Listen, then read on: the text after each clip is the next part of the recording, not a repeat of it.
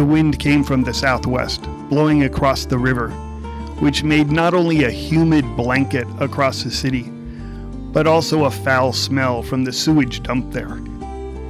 It was a hot day, much hotter than average. A thin, gaunt man struggled to push open his window, swelled in the frame from the humidity. He eventually forced it up and open. He had to make a decision to put up with the heat and humidity or the smell, and eventually chose the smell. Uncomfortably, he took off his coat and sat down at his roll top desk.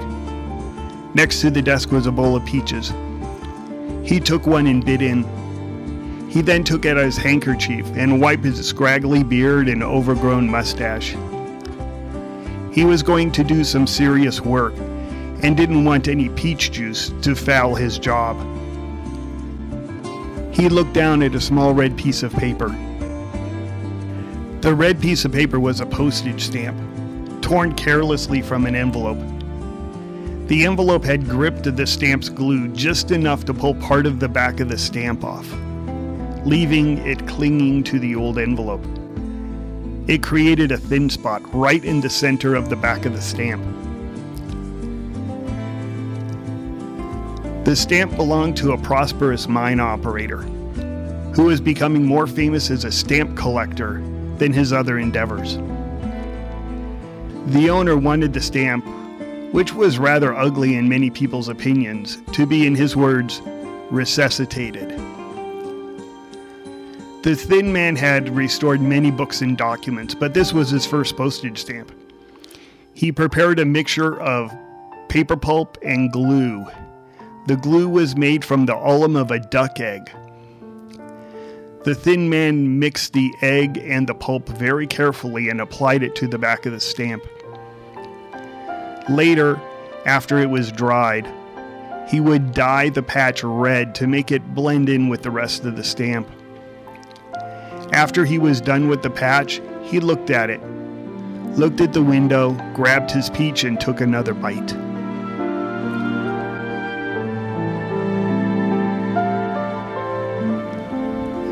Live from a hot, humid apartment, this is the award winning Stamp Show here today, episode number 295.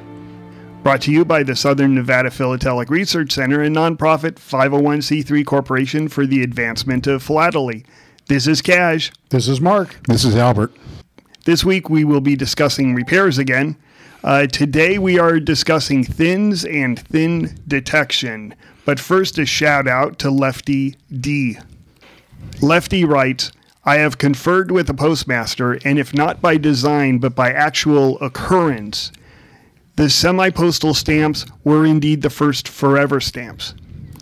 And they are treated as such now. So if you still have some Scott B1 breast cancer stamps that you paid 40 cents for. They are actually forever stamps and will work as first ounce of first class mail forever. In addition, there are currently four different semi postal stamps for sale on USPS.com. They are all priced at the current semi postal rate of 65 cents, even though some had an initial lower price. And so that, that, that differs from the original, um, like uh, thirty in the thirty-four cent era. There are uh, stamps that just say first class. Um, those stamps are still just the face value, but the um, uh, but the semi postals are now forever. So yeah. that uh, that makes a difference. Does the post office actually pick up on the fact that the 34 centers that are marked first class are only 34 cent? I doubt uh, that there's maybe uh, five percent of the people and work at the USPS actually realize that. i I've oh, gotten, I'm certain of that. Yeah, I've gotten a number of letters with just the first class stamp, even though it's 34 cents and not 55 cents. So I'm just curious. I guess the post office isn't aware either. Uh, probably so. They, they just treat it the, the first class insignia as if it says forever. Well, I have a funny feeling that people don't even look at it anyway. Just zips through the canceling machine, and if they see the phosphorescent tag, it goes on. So I don't even think a human being really looks at the stamp to go, "Oh yeah, that's thirty-five cents, not fifty-five." You might get some enterprising uh, letter carrier that is also a stamp collector that might uh, slap a postage due at the at the very last mile. Yeah, that's my fear. because, you know, when I ship my eBay lots, I always want to make sure that the postage is paid correctly. Well, the worst thing is, is when you get a package from somebody, and and uh, you want to give the stamps to like, some of the kids that you know to encourage collecting, and they've been canceled with a felt pen right at the right at, or with a ballpoint pen just before they deliver the stamp deliver the package to you. Oh, those are terrible. Yeah, we've all seen those happen. So our expert topic today is uh, thins. So, Mark is the resident condition expert. What does a thin look like? Well, a thin is created when um, part of the uh, stamp paper, uh, usually on the back, is pulled away from uh, from the rest of the stamp, and that often happens when you've got a uh, hinge or a stamp that's hinged to an album, and if it's inartfully removed from the album, um, it could uh, it could pull away part of the paper fibers from the stamp and and cause a uh, and cause a thinned area.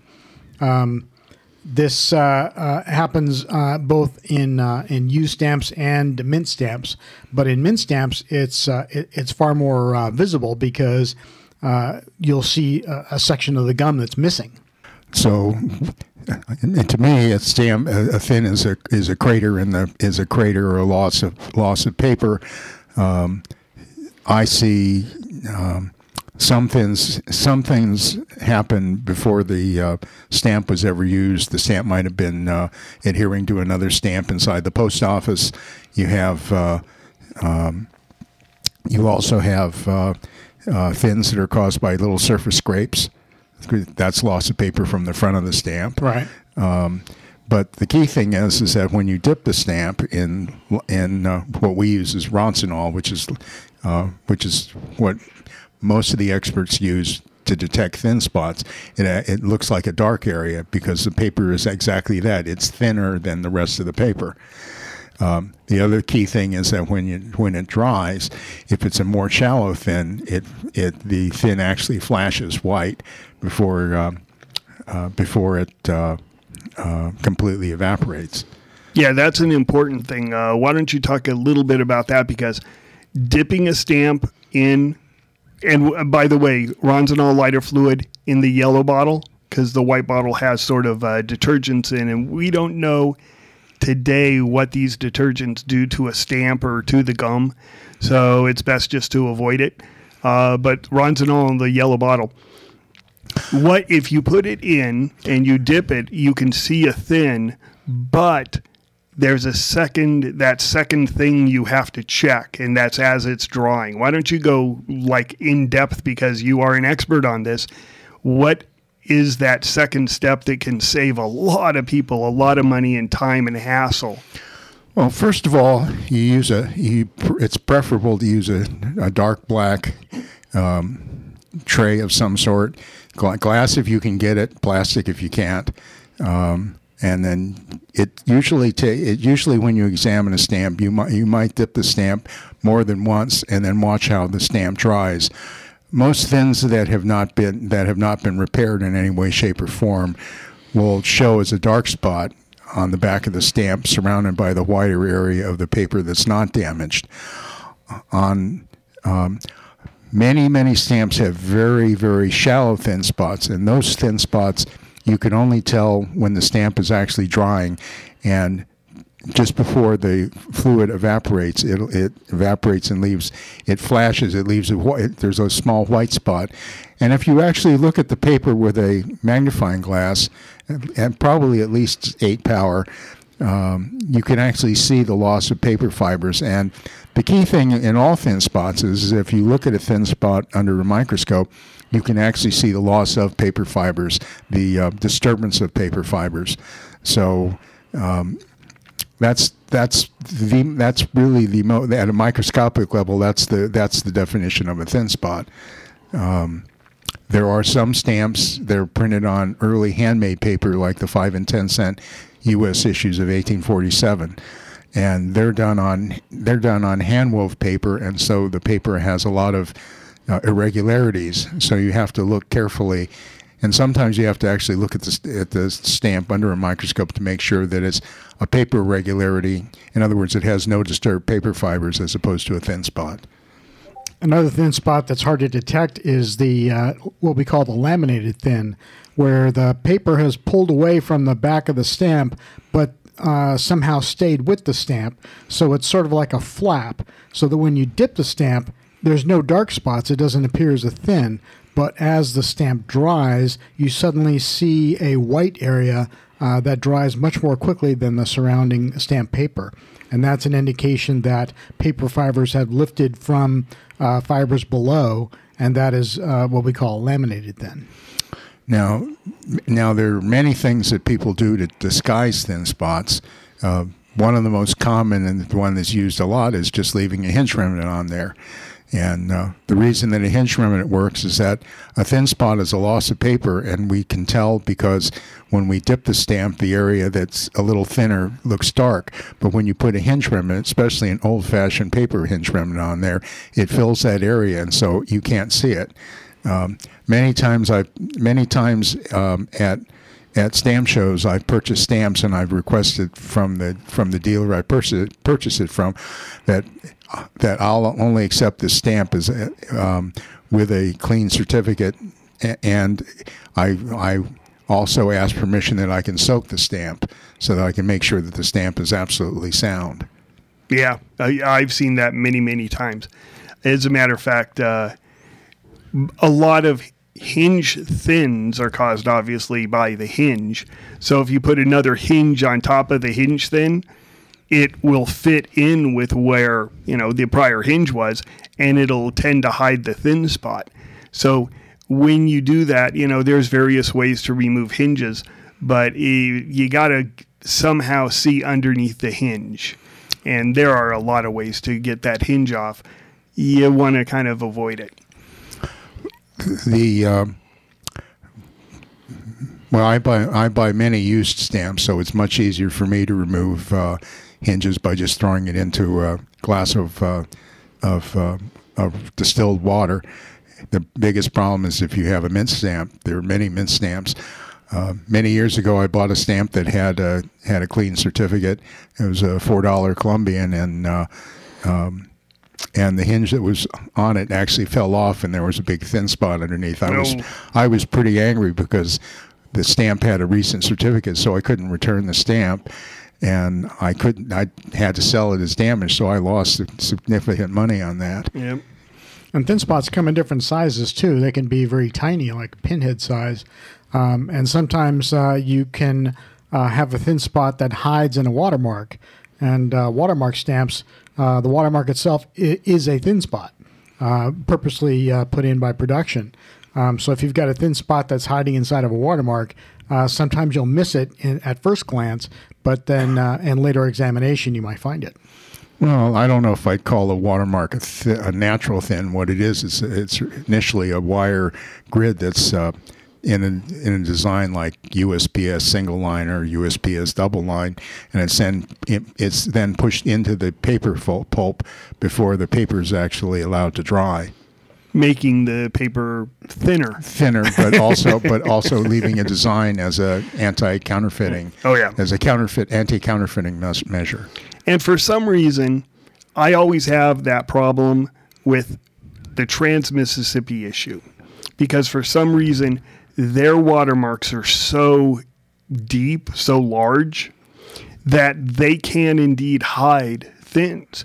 And so I remember this one stamp, it had a really clear P, double line P watermark. And the P on the bottom had sort of like a little line on the bottom of it. And it turned out it was a rather large thin, but you could only see a very small part of it, which misshapen the P. If that little misshapen spot wouldn't have been there, you probably would have totally missed it. So, uh, and again, you know, it, that's just for me that one. I know there's a lot of stamps that have heavier watermarks, but it just seems like the Trans Mississippi one, it's stronger than a normal stamp. Now, one of the problem one of the problems we have in stamps is is how they're mounted. um, some of the the most the most uh, the newest stamp hinges right now are almost impossible to remove unless you soak the stamp. If you try to pull it off, a lot of times you'll pull the back of the stamp off. Oh yeah. Um, the other problem I see is with the acetate mounts, is that especially those mounts that are that are uh, uh, that have have the opening in the middle. Um, I can't begin to tell you how many stamps that I've I've tried to take out of the album, and they're they're stuck to the mount. Mm-hmm. And uh, when they're stuck to the mount, half they the minimum it leaves is a big disturb spot. So if you bought it as a if he bought it as an Everhinge stamp, the best the stamp is is it's got a small disturb gum spot. And a lot of times what you have is it's stuck to the mount and and it leaves a it leaves a nice hole in the stamp when you pull it off.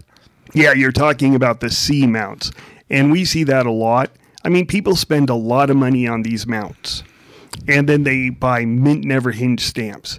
And then they stick it in there and then they lick the back of the mount and a little bit of spit goes into that crack and you have this nice clean straight line right across the gum. And when you submit it i mean you call it hinged even though it's not uh, but it's a mounting disturbance and it is because you didn't do it correctly. If you followed the directions, you're supposed to put the mount in the album and then put the stamp in the mount after it dries. If you do it both at the same time, you really risk that, you know, getting the stamp that you spent this money on this mount. You may as well just lick the stamp and stuck it in the album. Well, as faults go, um, thins are not as egregious as as uh, those faults that appear on the face, like a pulled perf, um, because the thin spots in the back, um, you don't see it when you normally uh, display your album. So if you're a, uh, a shopper on a budget, um, you could probably get a nice, rare, uh, good-looking stamp that has a thin at a bargain price compared to what you would uh, normally have to pay. And yeah, th- that's a good question. Uh, the ninety-nine dollar question how does a stamp have its price affected by having a thin? Well, if it's a $99 stamp and it's got a uh, uh, a mild thin spot, uh, you probably wouldn't start it uh, uh, uh, trying to sell it for any more than fifty dollars. Yeah, kind of half price. At least, yeah. yeah. Um, though you must admit that there are some stamps, like the Match and Medicine stamps in the United States, that have that the catalog value is for a stamp that, that has a nice appearance but has faults, including thin spots. Yeah. Yeah, the match and medicines uh, were um, uh, were actually meant for uh, being destroyed when they were uh, removed from packaging. That was the way you canceled the ma- match and medicine stamp. Um, so the Scott catalog um, uh, identifies that uh, that you should expect all match and medicine stamps to have faults, but the catalog value is based on a faulty stamp but still uh, looks presentable. Are there any other stamps like that? I mean, duck stamps, you know, normal usage of a duck stamp, it gets folded in half and stuff like that, but people right. do not want folded in half duck stamps. But the cancellation there is by signature. Yeah. And you don't always have to have the uh, stamp uh, uh, tied to a license. You can sign a mint stamp and you would still fulfill the uh, the requirement. Oh yeah, I've seen a lot of those where people try to sign it very very small or sign it on the back or something like that so that they can preserve the value. You know, these are people who actually buy the stamp to hunt. They know they're going to have to show it to some park ranger. Right. But they want to make sure that they have some sort of a value maintained. Another stamp that um, that uh, is canceled by application would be the uh, motor vehicle uh, use stamp, where the gum is on the front of the stamp, and the idea is you paste it on the windshield from inside the car. And so, removing a stamp like that um, uh, you know, once it's on the windshield, yeah. it, it, you know, you're you're more likely to damage it. Yeah, on the motor vehicle stamps, the used copies that you see, you know, the ones that are that are decent, they normally they actually were applied, but only to a small portion. So you've got like the you've got like the top of the stamp and it's creased, but it's but the rest of the stamp still has the gum on it. So it was actually it was actually applied, but the the collector kept it so that he could take it off barely. Right. Well, that happens with wine stamps also. Uh, they would wine stamps were never put on wine bottles. They were put on the boxes the cases, the barrels. A lot of them were actually shellacked onto the barrel. And so, you know, the removal of them from a barrel is impossible.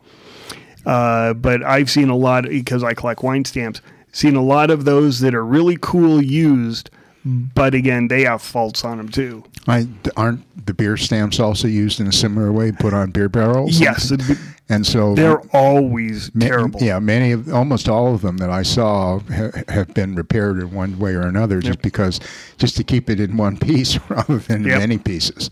Yeah, so eh, they don't list cigar box labels, but cigar box labels were, or excuse me, stamps were put on the so the wooden cigar boxes, and they almost always were put on via shellacking or something like that. They didn't just lick the back and stick it on. They licked the back, stuck it on, and then put a label on top of it, you know, for the name of the cigar and stuff like that. So they come in very, very bad condition also. I think all the revenue stamps, eh, all we're talking about is revenue stamps. Um, Right. accounting paper, which is what it's called, accounting paper has always been treated poorly. Well, playing card playing card revenue stamps, a number of them were used to actually seal the flap of the of the deck. Oh, yeah. And so you, you, when you get them, they're a lot of them are torn, and a lot of them are a lot of them definitely have that fold. Yep. A lot, a lot of creases in those. Now, things happen a lot when you're a kid and you don't know how to properly handle stamps, or you're an adult and you you don't know what they are. A lot of stamps get thin because people literally peel the stamps right off the cover, and they and some part of the stamp gets left behind, and so you have when it's, dipped, it's thinned. Yeah, take for example the one cent magenta stamp, uh, British Guiana. the British Guiana. It was not soaked off the envelope; it was pulled off the envelope, and it has a number of tears and number of repairs. Well, th- but one thing that we found out during the research for the uh, revision of the Hawaii uh, Meyer and Harris book um, was that the original postmaster in Hawaii, uh, Mr. Whitney, actually pulled the missionary early missionary stamps off the cover because he was just using it as an accounting basis, and so that's why there's a number of covers and pieces that just have the small piece of the missionary on there the uh, San Francisco post office had the agreement that if it had the Honolulu U.S. postage paid hand stamp, that the that the letter was entirely postage paid. So um, that's why a number of those missionary covers are are heavily damaged, including the stripper three that's in the uh, National Postage Postal Museum. Hold on, hold on. So the sta- the missionary stamps were used and then pulled off the envelope. Right, because he was just using it to he was just using it as a um, to indicate prepayment A of Honolulu of Hawaii postage, and then uh, all he had to do was just stamp the stamp the envelope um, Honolulu U.S. postage paid, and so uh, we found that out from research that was done for the book. Oh, So that's why there's a number of co- covers that. Uh, um, I own the earliest known cover in 18, uh, December 1850 cover, and it has a small fragment of a number three on it. That explains why it, why it exists. oh, that's interesting. So you can find early Hawaii covers with the stamp removed, Right. and that's proper usage. Yes. Huh. Normally, normally when it, normally, um, now the Honolulu postmaster was also not later supplied with or later purchased U.S. stamps to put over Hawaii stamps, and that was simply because sometimes when it got to San Francisco, whoever got the mail didn't know the didn't know the convention. Yeah, I've seen those. Yeah. Well, I saw a lot of mint stamps, and um, one thing that be, can confuse uh, someone into thinking it's a thin is if you have a gum skip. Uh, gum skip is an area of the back of the stamp where the gum is missing, but it's not missing because the gum was pulled away. It was missing because there was a bubble or uh, didn't get um, uh, applied evenly, and so it leaves a, a bare spot um, that's that's ungummed, and that's not actually a thin. It, it is a fault, uh, uh, although a much mi- uh, more minor fault. Um, you'll see a lot of gum skips at the uh, stamps that are, are at the edges of the sheets um, because the gum was sort of slathered on Um, and uh, if you missed the uh, edge of the stamp, um, you'll see uh, you'll see a, a band of uh, of uh, of space that uh, is empty of gum. So yeah, it would the stamp is thinner because there's no gum in that spot. Right. Does it show, still show up as a dark line? Uh, it doesn't really show up when you dip the stamp, um, but it sh- but it but it, it's it's plainly obvious in in, in just by uh, observation. Yeah. Yeah, the paper look the paper looks undisturbed, but it's just an area with no gum. It is it is a production fault. It's the fault of the of the uh, of the uh, printers, but uh, it's very it's considered a very minor thing. Yeah. It's a it's a fault, but a very minor fault.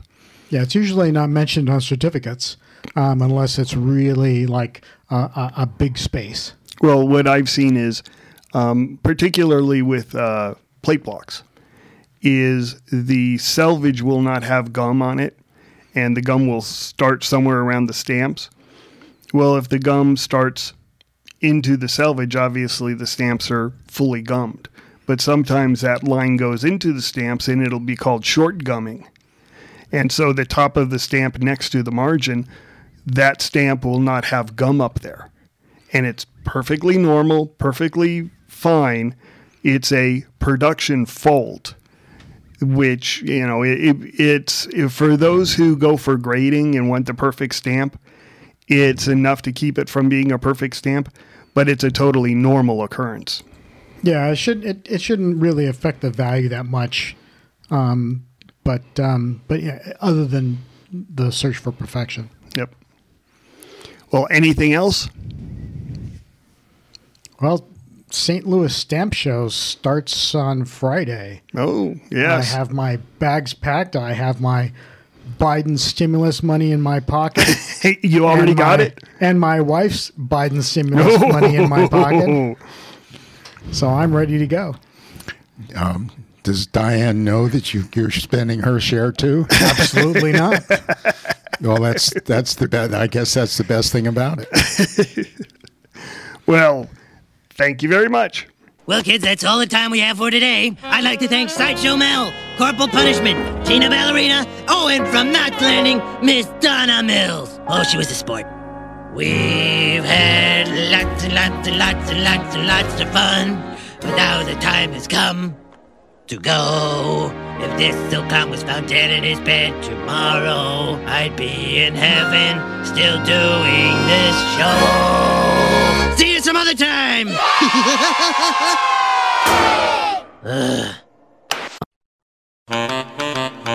Return to sender. Return to sender.